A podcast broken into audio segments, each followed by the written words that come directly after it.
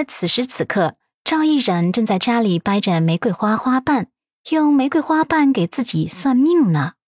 他嘟着一张嘴，掰掉一半花瓣，就念叨一句：“世修会娶我。”再掰掉一半花瓣后，再念叨一句：“世修不会娶我。”就这样，他在世修会娶她和不会娶她之间徘徊。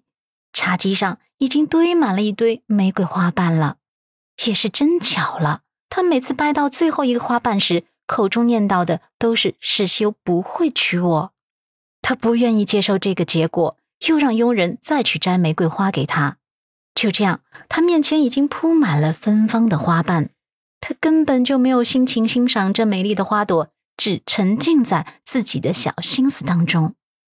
终于，他又掰完了一朵玫瑰花，这次最后一片花瓣代表的是世修会娶我。他的小脸上这才绽放出兴奋的笑容，激动的抱着边上的女佣。啊，看见没有，老天爷都安排师兄娶我了，花瓣算命都算出师兄会娶我了。女佣连忙唯唯诺诺的附和：“啊，是啊是啊，我们家小姐这么可爱，师兄少爷一定会娶你的。”赵毅然激动之后，又无奈的叹息，拖着下巴，苦巴着脸：“嗯，可是师兄到底什么时候才会娶我呀？”上次伯父都已经跟我父亲商量好近期订婚了，怎么日期一直没定下来呀？哎呀，好烦躁啊！女佣在一旁安慰着：“别烦躁，别烦躁，小姐你可别胡思乱想的。既然顾家老爷子都已经同意你们订婚了，你还急这么一时半会儿吗？我听咱们家夫人说，顾家老爷可喜欢你了。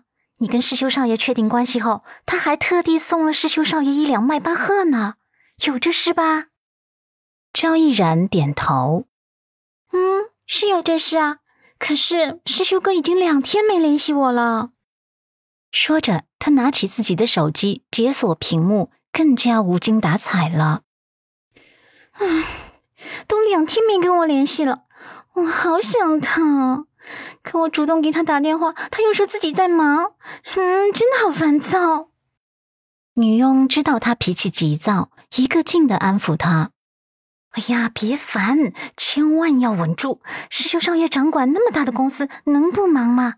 他忙一点也是正常的，你就多担待担待。”赵毅然一脸的委屈：“可是我想他了呀。”他脸颊还微微的红了，那小模样就像是怀春少女一般。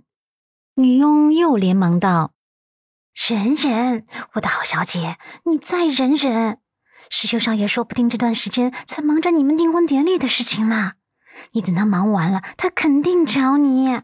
你这么可爱，他怎么可能不喜欢你？”赵毅然情绪这才平稳了一点，双手做出一个祈祷状：“师兄，快点找我，快点联系我。”女佣笑了。会的，一定会的。赵毅然这两天很想顾世修，而且很没有安全感了。以前他觉得世修哥只属于他一个人的，可突然发现世修哥跟阮南希那个贱人一夜情之后，他就很没有安全感了，总担心世修哥会再次背叛他。而偏偏他是真的爱世修哥，所以才会选择卑微隐忍的。这两天因为这件事。他心里留下了阴影，害得他都失眠了，睡都睡不好了。他在楼下又唉声叹息了一会儿后，上楼回到自己的卧室，第一件事就是拿起飞镖，对着门后面贴着阮南希的照片狠狠地飞过去，一下子命中阮南希的嘴唇。他得意的冷哼了一声，对着照片自言自语的警告道：“哼。”看你以后还敢勾引我的男人不？哼，我弄死你！他百般无聊，也没心思去自己家的公司帮忙，只好躺下刷朋友圈。没一会儿，他手机响了，是一条短信的提示音。不知道为什么，他有一种预感，觉得这短信就是上次给他爆料的那个未知号码发来的。他一咕噜从床上坐起来，点开短信。